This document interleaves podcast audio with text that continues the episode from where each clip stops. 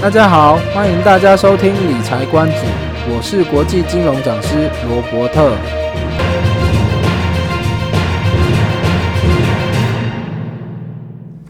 今天我们要讲的这一集呢，算是一个迷你集。那今天的这一集呢，是上一集的延伸。上一集谈到了设立财务目标嘛，那不过呢，几乎都是针对个人的。那如果你们是夫妻的话呢，那怎么办呢？在家庭里面或夫妻之间设立财务目标，这个可不可以运用呢？那当然是可以的。只是呢，我们会把这个个人的财务目标变成什么？共同的财务目标。好，那我先跟大家解释一下什么是共同的财务目标。这共同的财务目标就是双方都认同、都同意的这一个目标，它就是一个共同的财务目标。那有哪一些呢？例如家用基金。呃，购物的头期款、生子基金、买车基金、家庭旅游基金等等，那你会发现，诶，其实这就是之前的那些财务目标比较扩充一点嘛，变成双方的嘛，这样子。那其实大部分都是对的。好，那其实啊，大致上就是这样，所以我才说这蛮简单的。只是说呢，在呃实务上处理的时候，有一些细节需要注意。第一个是在设立共同目标的时候，有时候会遇到一方同意而另外一方不同意。比如说，呃，购物金，老公可能很想要买房子，但是老婆觉得，诶，其实现在已经有地方住了，不需要买房子。那这个就可以多沟通。诶，老公为什么一定需要在，比如说多买一间房子，或是一定要需要急着买房子等等，它背后可能会有一些呃很不一样的理由。我觉得这个可以是。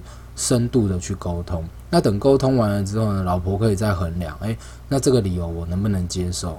好，那如果一样不能接受的话呢，那这个购屋头期款的这个东西可能就会变成老公他自己个人的财务目标。好，那这些设立完这些财务目标的时候啊，接着有两种处理方式。好，第一种方式是用认领的，比如说呢，我们有五个目标嘛。那老公认领两个，老婆认领三个，哦，这个也是可以的，哦，或者是说老公经济能力比较好的话，那老公认领四个，哦，那老婆认领一个，哦，这个也都可以，哦，自己讲好就好。那第二种呢是用金额比例，比如说这五个目标我们都一起出钱，只是出钱的比例哦，比如说老公经济能力假设比较差，那就老公出少一点，比如说老公出三成。那老婆经济能力比较好，那老婆多出一点，老婆就出七成，这也是可以的。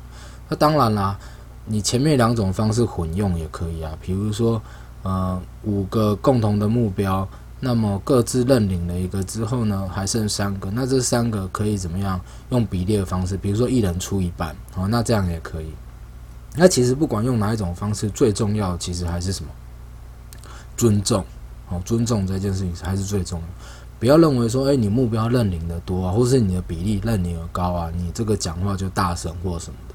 哦，其实怎么样，家庭是属于双方的，所以呢，这个尊重、理解、包容，这个都是少不了的。哦，所以这个大概细节上的处理大概就是这样子。好，那最后永远不要忘记要怎么样定期检视。哦，那一样是一季检视一次就可以。哦，看看彼此有没有按照自己的承诺在进行。那如果进度落后了，哦，也不要急着数落对方，可以看看是哪边出了问题。哦，比如说有时候老婆可能少缴啦，未必是把钱拿去买包包，而是什么？有可能先去付小孩的注册费或什么等等的。哦，或是家里有急用啊，先拿去这样子。所以不用急着数落对方，先看看是哪边出了问题，钱去哪里了这样，然后我们再针对这个问题调整跟改善。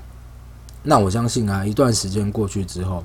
等夫妻双方一起看到努力的成果的时候，我相信彼此的感情是一定会更好。